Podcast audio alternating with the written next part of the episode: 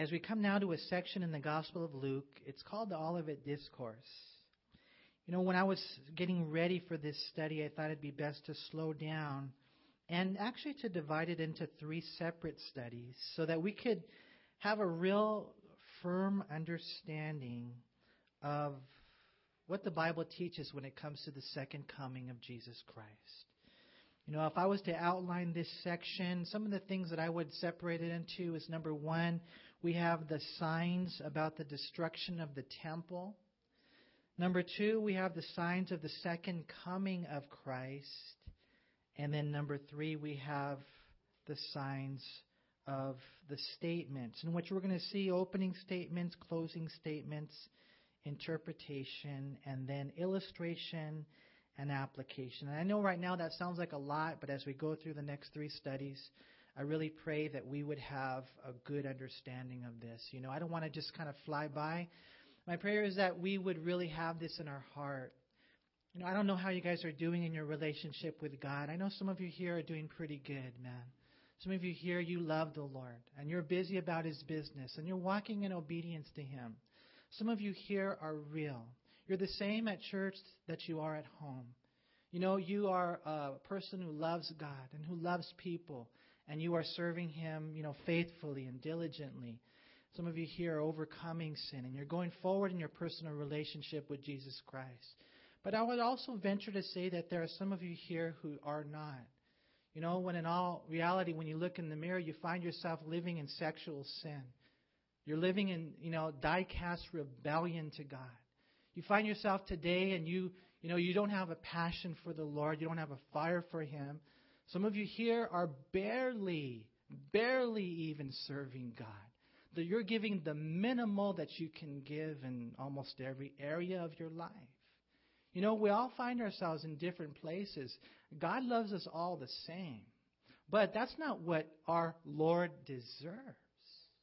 You know, sometimes when we read the Bible, you know, we find ourselves, you know, coming and going to church and nothing's really changing.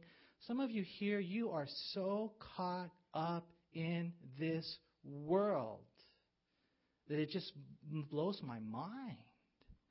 And I wonder why.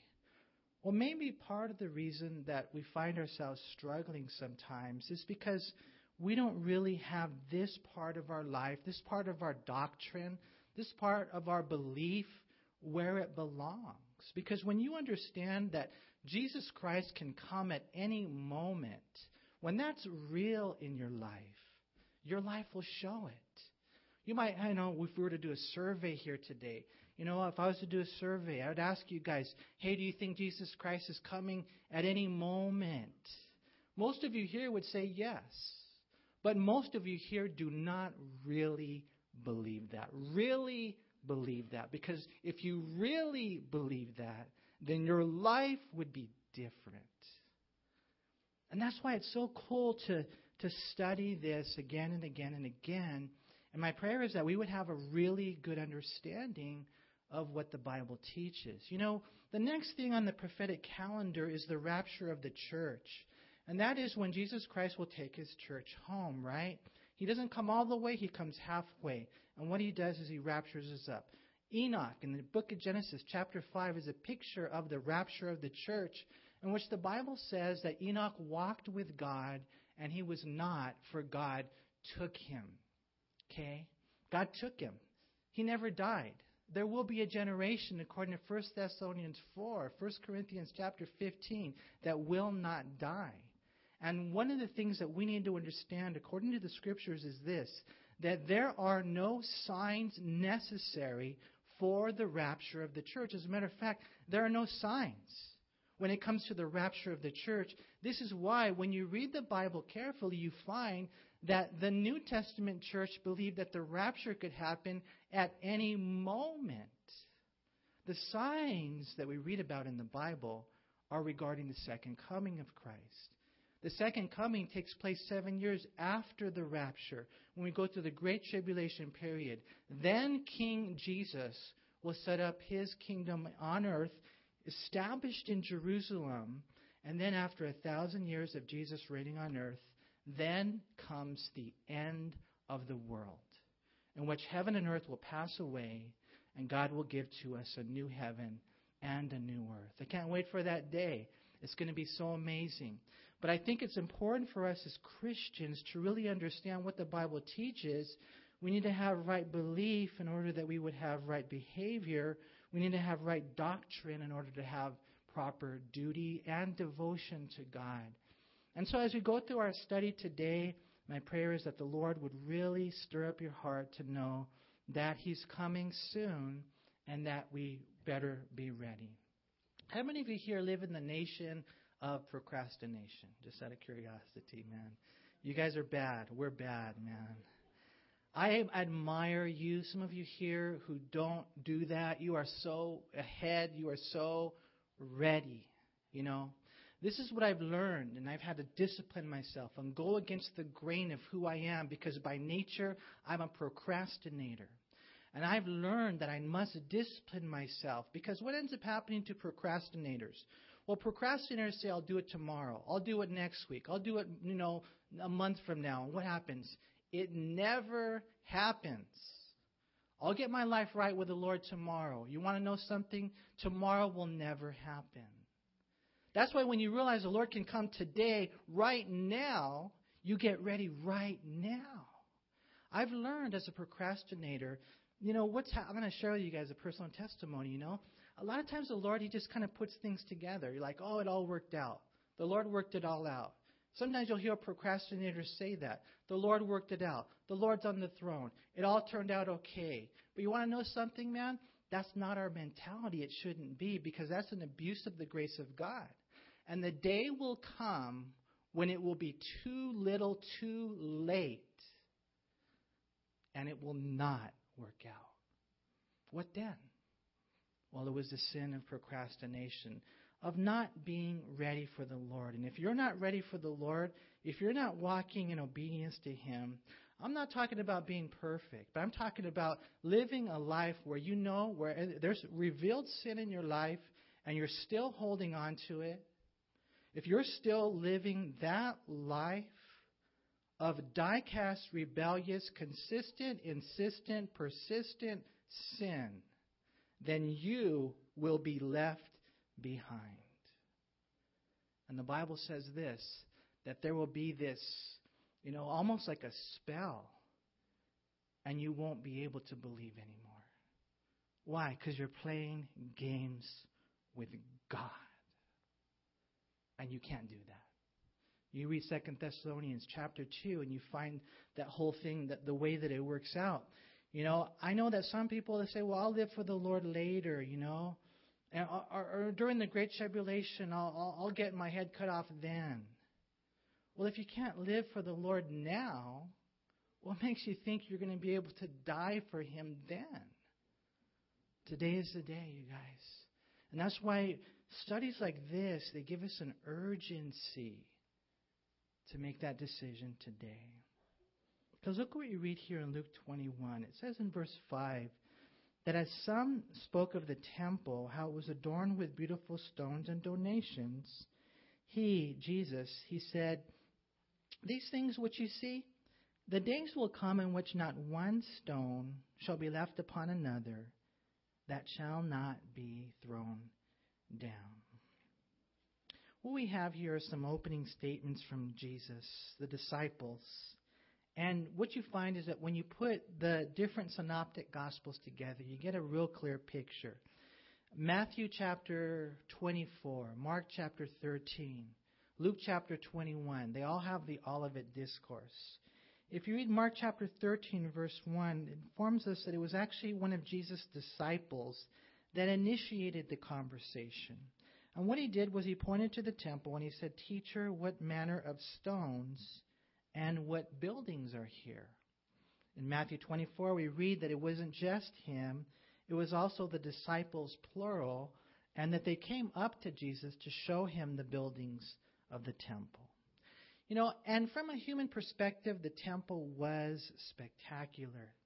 These were amazing stones that they were talking about. The temple in those days was a structure that was absolutely epic. It was clearly one of the wonders of the world regarding the things made by man. Think about this. Some of the stones were 20 feet, 20 feet tall and 40 feet wide. It's amazing when you think about that. They were all cut perfectly at a separate site, then transported and joined together just so, so that no mortar, no cement, no superglue was necessary to keep them together. You know, recently there was an excavation in Jerusalem, and they found one stone to weigh 400 tons. Think about that. A modern day crane can only handle five tons. How did they do this? How did they make such a spectacular temple? The gates, they say, as you, you know, journeyed up towards the temple, they had these pure brass gates that were 130 feet tall. That'd be three telephone poles, right? You go up to the Temple Mount, you finally reach the temple, and you find that the temple itself was 90 feet high. Josephus, the historian, said the temple was so magnificent that it was visible from 30 miles away. You know, the gold, they say, was everywhere. It was spectacular. It was amazing. You know, here we are in our days, we have like our little gold chain right here. Maybe if we're lucky, we got a gold ring. Imagine if this whole building was gold, inside and out, everywhere you went. Wouldn't that be a trip? They say that the gold that was used in the temple of that day, if you were to estimate it in modern day currency, it would be the equivalent to $1 trillion. It was an amazing temple. And so the disciples, uh, understandably, you know, they come to Jesus and they say, Lord, check this out, man. Isn't this amazing? And the Lord, He essentially said, Not really. You know, the days are coming when not one stone will be left upon another. He said it's all going to come down one day. Know, Lord willing, we'll talk more about this next week, but we know this prophecy came true when the general Titus surrounded Jerusalem. 1.1 million Jews were killed, and they literally took every single stone down. And so the disciples asked Jesus this question. Jesus then responds to them, and it just kind of blows them away. Again, there in verse 7, they asked him, saying, Teacher, I'm sorry, verse 6, these things which you see, the days will come, which not one stone shall be left upon another that shall not be thrown down. And so they asked him, they said, Teacher, when will these things be? And what sign will there be when these things are about to take place? Now, when you put the Gospels together, Matthew and Mark and Luke, and you kind of harmonize this whole thing, what you find is they came out of the temple, and then they reached the Mount of Olives, and then they asked him this question. Mark says that it was not just uh, Jesus, uh, not not all the disciples. It was actually Peter, James, John, and Andrew. They sat down and they asked him privately this question. And so it's kind of like a private lesson, a private session for us to be able to learn from really, when you study the Olivet Discourse, and I want you guys to know this, as I've told you before, man, I don't want you to go out there and you talk to some other Christian and you, you know, you don't know what you're talking about, and they say, well, what church do you go to? And then you go to Calvary Chapel El Monte, and you say, oh man, that guy must not be a very good teacher, man. Not telling you the truth. No, I want us to be able to go out there and just know what the Bible teaches, right? And you know, well, it's Luke 21, it's Mark 13, it's Matthew 24. I study them all side by side. I harmonize the Gospels, and I realize this that when they asked him the question, the question was number one, when will the temple slash Jerusalem be destroyed? Number two, what are the signs of your coming? And then number three, the signs of the end of the age.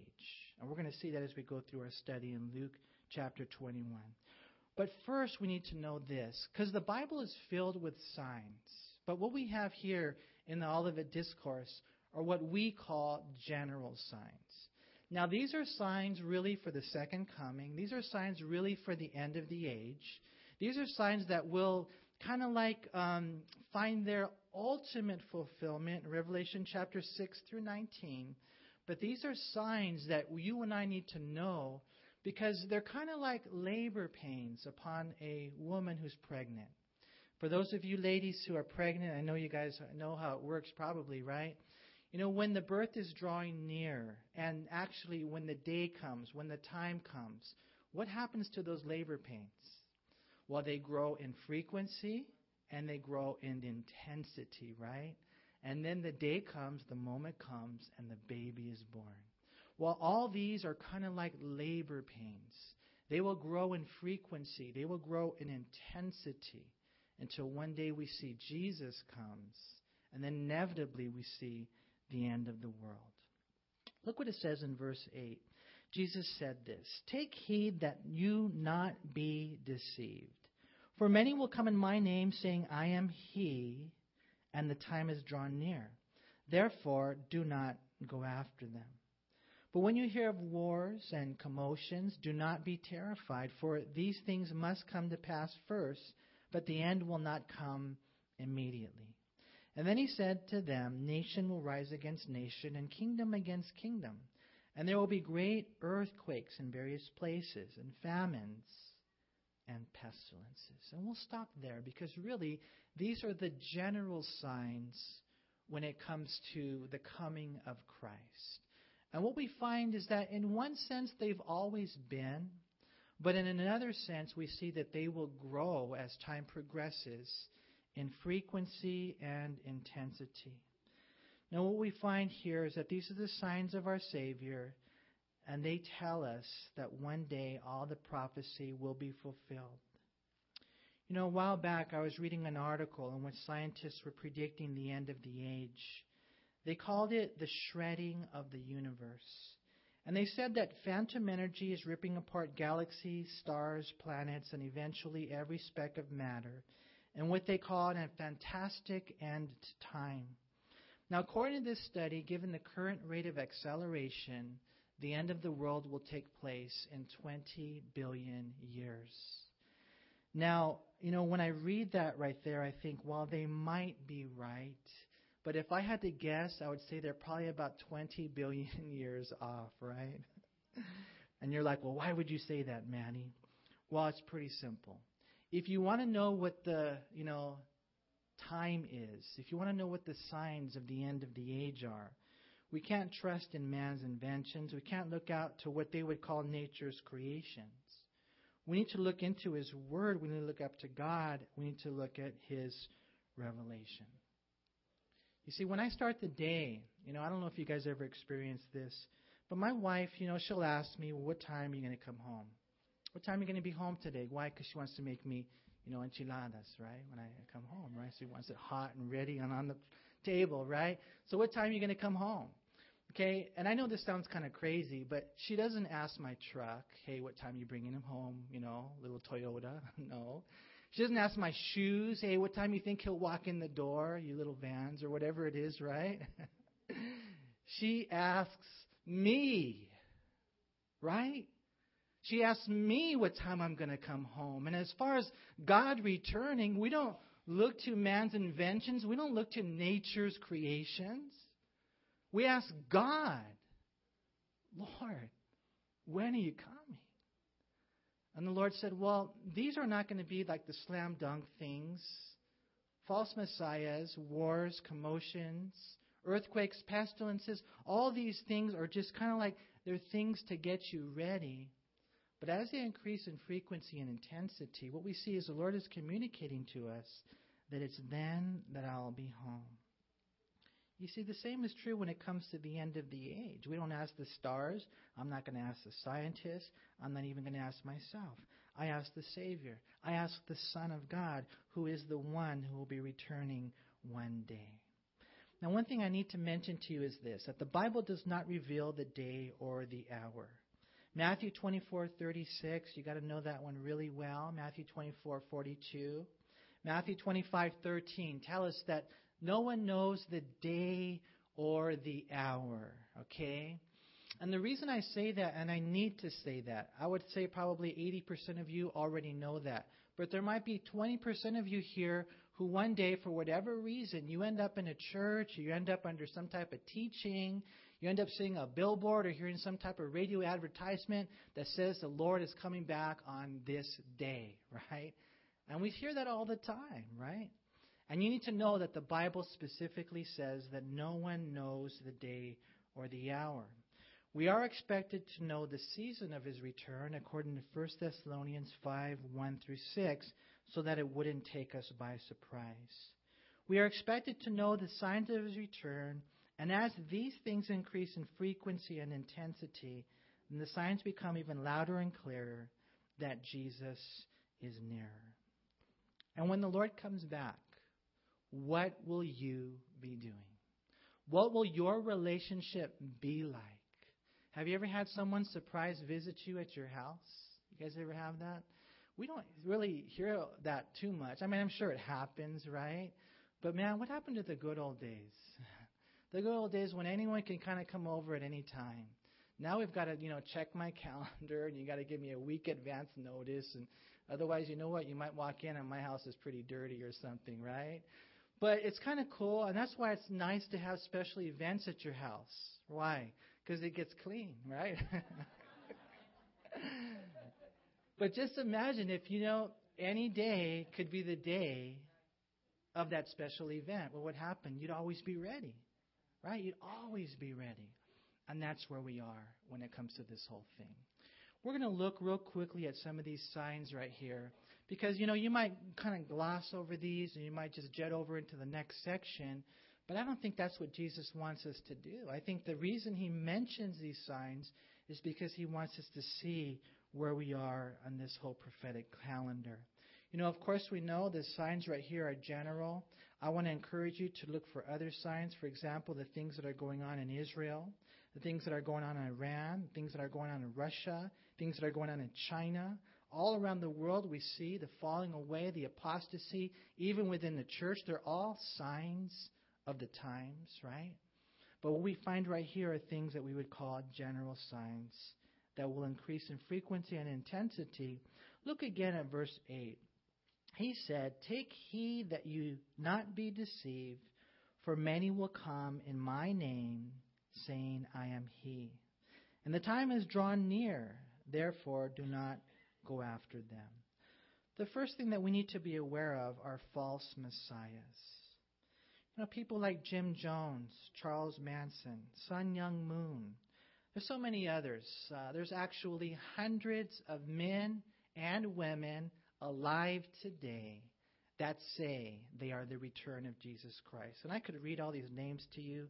Lord Maitreya of England, Yahweh ben Yahweh, Rabbi Menachem, remember David Koresh, David Berg, Maurice Clemens, Sergov Troop, Marina Tsvigun, Hogen Fukunaga, Shoko Asahara, and some of these names are hard to pronounce, so I won't read them all to you. I remember this one guy, Maja Jariji, I don't know if you remember him. His catchphrase was the Lord of Heaven on a 747. Do you guys remember him? Crazy. He thought he was Christ until one day he stopped eating uh, vegetables, started eating meat, fell in love with a woman 28 years younger than him, and so his mom said, Oh, well, you're not the Messiah after all. Your brother is, you know. And we find today that millions of people follow them. And so, you know, you're here, and I know most of you here, you're Calvary Chapelites, and you know how ridiculous that is. But we need to say this because Jesus said that this will be a sign of my coming. This is a sign that will increase in intensity and frequency. I know if you would know this, if people would know this, then things would be so different. I was thinking of the Jim Jones massacre, who never claimed to be Jesus himself, but he did claim to be God. And as a result of that, 906 people committed suicide as they followed him. And that's why we need to be so careful. We need to know what the Bible says. Jesus says, Do not be deceived, do not go after them. You see, when you hear of any of these things, we need to see it as a sign of his imminent return. You know, he says, secondly, there in verse 9, but when you hear of wars and commotions, do not be terrified, for these things must come to pass first, but the end will not come immediately. Now, it's kind of funny. Jesus mentions wars, but he says not right away. And so it's worthy of his mention, otherwise, it wouldn't have made the list. But he says that remember, these are just the beginning of birth pangs. But as you see these wars and commotions and rumors of wars growing in frequency and intensity, what you find is the Lord is saying that his coming is imminent. I don't know if you guys ever studied wars. I don't know if you ever studied the frequencies of wars and the intensities of wars, but it's a worthy subject of study. In the last 100 years, we have actually seen more wars than any time in the recorded history of the world. And you would never figure that. You would figure with all our evolutionists and atheists and philanthropists that there would be less wars now than ever before. But what we find is that just as Jesus said, that these are things that are the beginning of birth pangs. Today, there are actually 39 different wars going on all around the world. You know, we live in the United States of America. We're celebrating our veterans this weekend. Some of you got Monday off. It's not because, you know, it's some random holiday. It's because soldiers have laid down their life for the freedom that we have in this country. We are in a war right now. Some people say, oh, no, it's not really a war. Well, tell that to the 2,000 families who have lost a loved one. We're in a war. Even America is in a war. And what we find, you know, as we read the scriptures, is that the Lord says, yes, these are signs that will increase in frequency and intensity. You know, we have one war going on. It's been going on since 1918. Today, 40,000 people have died. And you just go down the list. I encourage you, do research. Man, even as recently as 2012, people dying in Congo, Africa. God help us to know that all these things are coming to pass. The false messiahs, which is different than a false prophet, the, the wars and the commotions and the rumors of wars. And then notice what he says there in verse 10 that nation will rise against nation, and as a result of that, kingdom against kingdom. So these are signs. Just want to equip you. Just want to encourage you. Look for these signs. Or when you hear of these signs, let them be constant reminders of our Lord's return. When we think of nation against nation, the Greek word translated nation is the word ethnos, where we derive our English word ethnic or ethnicity. And what Jesus is speaking of here is racial tension that would grow in frequency and intensity. This is a big problem that we have today. It wasn't just yesterday, it's still going on today. You know, Billy Graham, the Christian evangelist who traveled the planet over and over again, who in the year 2010 celebrated 60 years of Christian ministry, said, If I could cure the world of one evil, outside of sin, one evil, outside of salvation, that one evil that I would want to cure the world of is racial tension. You know, maybe you're not, you know, struggling with that. But understand this the whole world is. Just like Jesus said. You know, you would figure that things would be getting better now. But we see in the 20th century alone, six million Jews slaughtered in Germany and Italy. In Bosnia, the ethnic cleansing that took place, half a million people died, 10,000 people in one week alone. In Rwanda, half a million people have died as nation rises against nation and kingdom against kingdom, just like Jesus said. He goes on to speak of other things. There in verse 11, there will be great earthquakes in various places. And this is a sign of our Lord's imminent return. They grow in frequency and intensity. Now, you know, we don't have time to turn there, but if you were to later, and I really pray you guys would become, you know, prophecy, you know, buffs. I mean, I've talked to people that, that are really into prophecy and, and it hasn't really affected their heart. You don't want it just to be knowledge. You don't want it just to be knowledge. But when you can understand the imminency of these things and really understand what prophecy is all about, and let it travel from 18 inches from your head to your heart, it's amazing what ends up happening. Study Revelation chapter 6 all the way through 19, and you get the Great Tribulation period. Don't be afraid of it. Don't be afraid of the book of Revelation, okay? I remember one time I was talking to this one guy, and he was a Christian, probably been a Christian for about five years. And somebody told him, Don't read the book of Revelation yet. You know, they were trying to scare him. And I said, Dude, read it, man. You got the Spirit of God within you. You got some good Bible study resources in front of you. Read it. And Homeboy read it, man, and he read the whole thing in one sitting, and it changed his life. Because Jesus is coming. And if we don't have that healthy urgency within us to think, oh, no, nah, not today. Uh, maybe next week, maybe next month, probably 10 years from now, then we will not be the Christians we were meant to be. Every time you hear of an earthquake, it should be like a little boom, a little reminder. Well, the Lord's coming, huh? You know, I mean, you hear about an earthquake in Washington, D.C. Doesn't that sound crazy? That's what happened, right? It's kind of sad. Um, President Obama said he didn't feel it.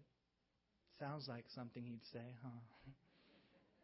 I mean, here's God's trying to get his attention. God's trying to rock his world. God's trying to wake him up. What do you say? Ah, oh, I didn't feel it. How ridiculous is that? God is trying to get our attention as God's trying to tell us, hey, you know what? I'm coming soon. When you study earthquakes, you find that they are increasing in frequency and intensity. In the 1950s, they say there were 475 earthquakes 6.0 or above. In the 1980s, it rose all the way to 1,075. Scientists will tell you that in the 1990s, earthquakes increased to over 1,500 per decade, and that's where they're averaging now 6.0 earthquakes per year, which is a major increase in the last 50 years. They say that most earthquakes will never uh, be reported. Most will never hear about most earthquakes that take place every single day. But you and I, we hear of some of them, huh? We do. Maybe you remember the year 2011 where 181 people died in New Zealand. It was a 6.3. 26 people died in China. It was a 5.4. 15,341 people died in Japan. It was a 9.0. 150 people died in Burma, 6.8. 111 people in India, 6.9. 604 people died in Turkey. It was a 7.1. And you read on and on and on. You know, to me, I'll be honest with you, I'm kind of amazed that we can even now measure earthquakes and find out some are stronger than others. We can measure and record and chronicle in history that now they're actually happening in places that they didn't happen before. And we can actually have now the technology to spread it all around the world in a single moment of time.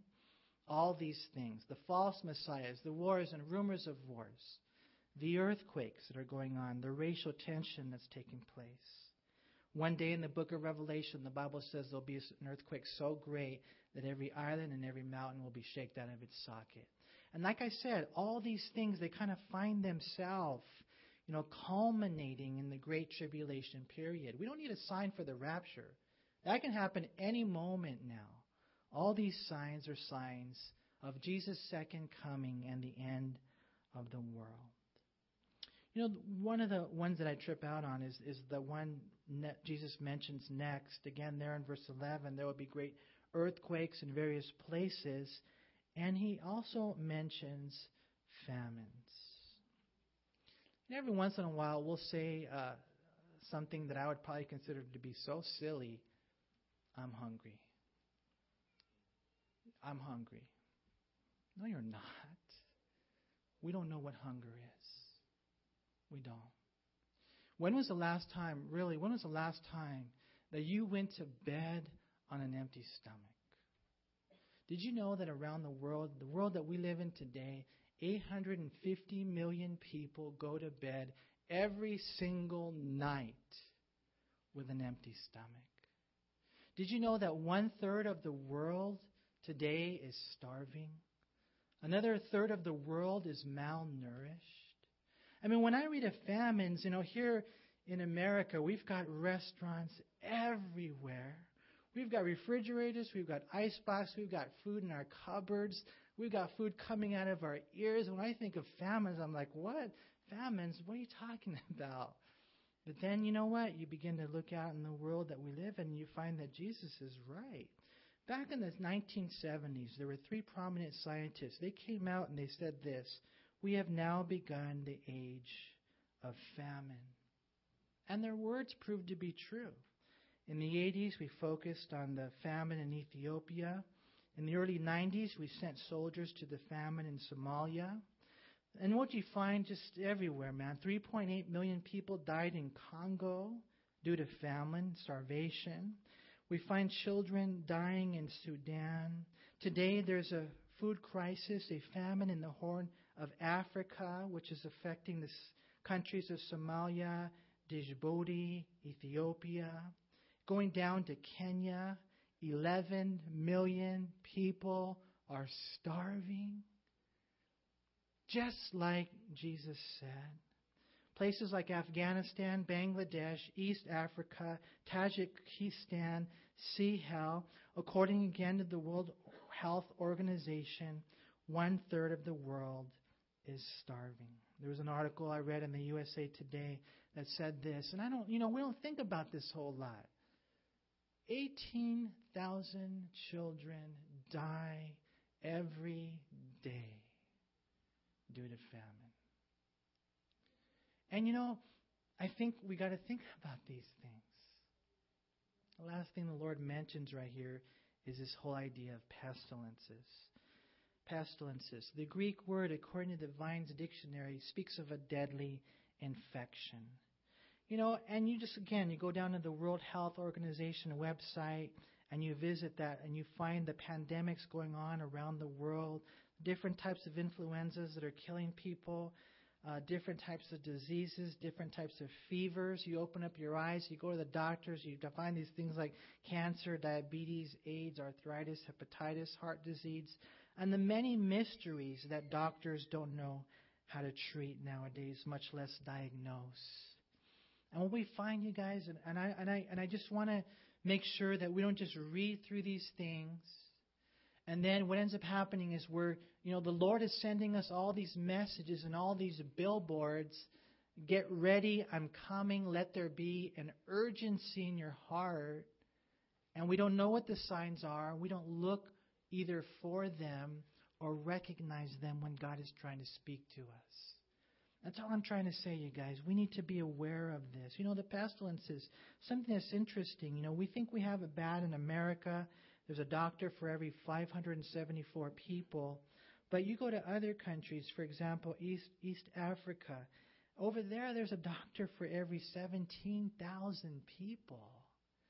How are they doing in the pestilences? And one last thing before we leave this list is when you look at this, the, the deceivers, the false Christs, you know, the wars, the racial tension, the earthquakes, the famines, the pestilences, when you look at all these things, I mean, we realize that we're, we're pretty we're pretty messed up, huh? You know, we really are. Maybe you're living in a Christian cubbyhole and you're thinking that everything's fine and dandy, hunky dory. But there are so many people suffering on planet Earth. We need Jesus to return. And all these things are not only signs of his return, they're signs of what happens to a world that rejects their God. I don't know about you, man, but I cannot wait for the Lord to return. You know, I've told you guys many times about the story of these demons that were one day talking to Satan. And this is not a true story, it's an illustration, okay? But we find is they were trying to come up with ways in which they could mess up planet Earth. Mess it up. And so one guy came to Satan, one demon, and he says, I got an idea. I'll go down to planet Earth and tell them there's no God. And so Satan thought about it and he said, Ah, yeah, I, I guess you can go and you can try to, you know, grow atheism and tell them there's no God. Some will believe you, but most people are smarter than that. Most people know that wherever there's anything created, that there's a creator. When there's an order, that there's a maker and a maintainer of the universe. Most people know deep down inside, because it's planted in their hearts, that there is a God. But go, you'll do damage. The second demon came to Satan. He said, I've got an idea. I'll tell them that this isn't God's word. I'll tell them that it's not really God's word, that the Bible's not true. And so Satan said, Yeah, go ahead and, and go. You'll do damage. You know, a lot of people will probably believe you and they'll reject that being the word of God and inspired by Him. And you'll, you'll make an impact for evil. But most people, when they read the Bible, they know it's divine in origin. When they study it and the prophecies and the love and the beauty, it just, man, it, it settles in their soul and they'll know it's God's word. But go, you'll do a little bit of damage. And then the third Satan, the third demon came to Satan. He says, I've got an idea to mess everything up. I've got an idea to cause chaos and calamity and break up families and break up ministries and destroy planet Earth. I've got an idea. I'll just go down there and tell them that there's no urgency. And Satan said, You're my man. You're my man. Because there's no urgency in the church. There's no passion. There's no fire. There's no cutting edge that says in our life as Christians that today can be the day. You know, here we're talking about this temple being destroyed, and yeah, that's you know something that could happen, but your temple could be destroyed today. Yeah, but I take vitamins. It doesn't matter, man. You work out, whatever it is. It doesn't matter. Don't tell me how healthy you are. Some people they brag and they say, "Look at how healthy I am." And they really do. You know what? You do not have another breath promised to you. This temple might be destroyed. And Jesus said he's coming. And when I open up my eyes and I look at all the signs of my Savior returning, I see that it could happen at any moment. And so, let me just close today by giving you four words that I really want to encourage you guys in, myself in, so that we can have a healthy relationship with God in light of all these things. You know, you're like, well, the Lord's coming back. Okay, now I've got that information. Cool. But, you know, we need that to go farther than just being information we want it to be transformation, right? And number one, I want to encourage you to wait on the Lord. To wait on the Lord. Establish your hearts, James 5 says. Wait on the Lord. And when I say wait on the Lord, what I mean is, um, you know, like Isaiah 40, says, wait on the Lord, and you'll rise up with wings as eagles. When you really look at waiting on the Lord in the Bible, it's a belief, it's a faith, it's an eager expectation, it's a great anticipation. I believe these things. I believe these things. Wait on the Lord. You know, wait on the Lord. Believe this. Don't believe the lie of the devil that there's no urgency and that he's not really coming back soon. Wait on the Lord. Believe. Number two, I want to encourage you to watch for the Lord. To watch for the Lord. Have any of you husbands ever come home and, you know, you come through the door and, you know, every once in a while you'll catch him on a bad day and, like, nobody really even notices? You know, your wife is watching TV, your kids are playing the video games. You walk through the door and it's like, hello, I'm home. Does anybody Notice they weren't watching, right? But it's kind of cool. Let's just say, let's just say, you know what? Hey, I got something for you, you know? And so what ends up happening? They're really excited. The kids are looking out the window. Maybe even the wife, she's looking out the window. Every once in a while, I remember coming home, and my son Aaron, he'd meet me at the door, and I'd grab for the doorknob, and he'd open it up for me. Hi, Dad, you know? That's the type of watching we need to have for Jesus Christ. You know, to where it doesn't overtake us. It's not like we weren't watching. We were looking. We were, in fellowship with Him. And when I say watching, we need to be like John. He says, Come, Lord Jesus, come, Maranatha, come, Lord Jesus. Every day, looking up, looking up, also looking in. Man, I encourage you to do number one, wait, believe. Number two, watch. Number three, work. Work. Work. Work. You know, the other day, Saturday, we were studying Proverbs chapter 6 in the men's prayer meeting over there. And you know, you're always inspired when you read the Proverbs, huh? Because the Proverbs always talk to us guys, a lot of times, sometimes gals, but mainly guys, who get what? They get lazy. They get lazy. Laziness in the church, laziness, wickedness. Men that have been given biceps to work in the kingdom of God are not working. And, and it's like, well, maybe tomorrow. Why? Maybe tomorrow. Why not now? You see, when the Lord comes, He says, Occupy till I come. Do business till I come. You're going to give an account one day. Everybody here, we have work to do. I want to encourage you to let that work begin with your family. Take care of your wife. Take care of your husband. Take care of your children. Work faithfully at home. Don't sacrifice your children on the altar of ministry, but then, yes, work in the ministry. God has called you to church. God has called you a specific place in the body that you belong in. And I pray that you would know what it is. Don't do more because that's sin. Don't do too little because that's sin. Do what God has called you to do. Wait on the Lord. Believe in his return. Watch for the Lord. Look in and look up. Work for the Lord where you belong as men, as women. And then the last thing is this walk with the Lord. Walk with the Lord, you guys. I love to do walks. And even though I go on the treadmill now, you know, because sometimes we run out of time, don't you guys like to go on walks? You should, anyways. When you go on a walk with your wife, you know, you find a good neighborhood, right? Where you can go on a walk with your wife, right? Isn't it cool?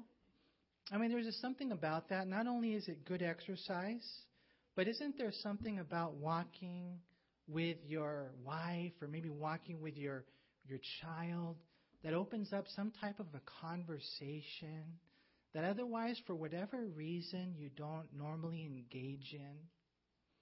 You know, and, and we as Christians, we're called to walk with the Lord. It's the best exercise. It's good for you. And what ends up happening is when you walk with the Lord, you will eventually walk like the Lord. You will exalt God and you will enjoy God. And as you walk with the Lord, let me just share one last thing, you guys. You won't be left behind. You know, chances are, statistics say, that some of you here are not going to make it. Because you, you want to hold on to your sin. John chapter 3 said they love the darkness more than the light. Some of you here are not going to make it. Let me say something to you.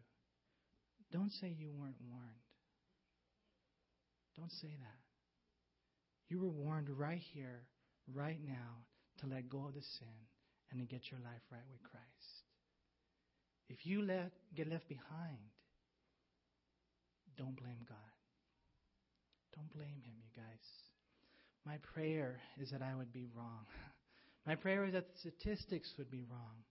My prayer is that everyone here today would understand you know what? The times of living in the nation of procrastination are over. I choose today, right here, right now, at this moment in time, to follow Jesus Christ with everything that I am. He loved me. He made me. He died on the cross for my sins. He opened my eyes. He opened my ears. He opened my heart. He has done everything for me. Everything that's good. And He deserves my absolute surrender. And so I pray you guys that you would live that life, that you would be blessed, and that today would be the day that we return to Him. Oh, Heavenly Father, what a joy it is, Lord, to have you as our God and to know, Lord, that you're coming again. Lord, I just thank you for your word, and I know, Lord, it's a working word, it's a living word. I also know, Lord, that unless you give weight to the words, it won't reach a single heart. But Lord, if you do, ah, I pray that you would, Lord, that you would bless the people here today. I pray they would know that even words of warning are words of love, true love from God.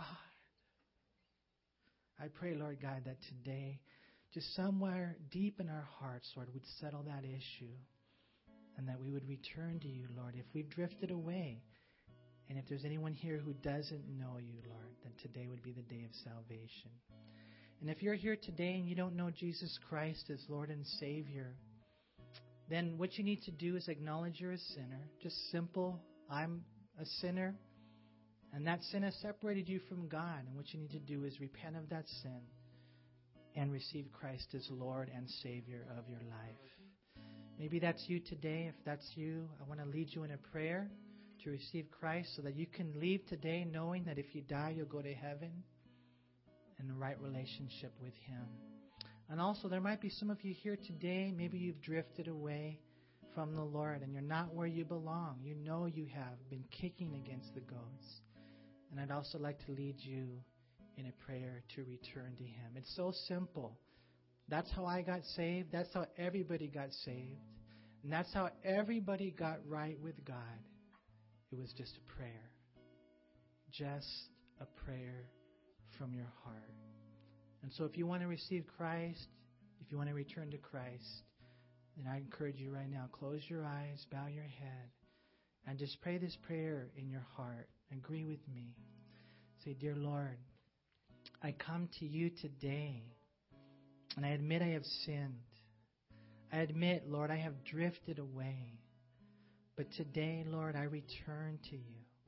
And once again, and for the first time, Lord, I receive you as my Lord and my Savior. I turn away from my sin. I make that decision today, and I turn to you. Fill my life with your Holy Spirit and help me to live life from this day forward for you. In Jesus' name, amen.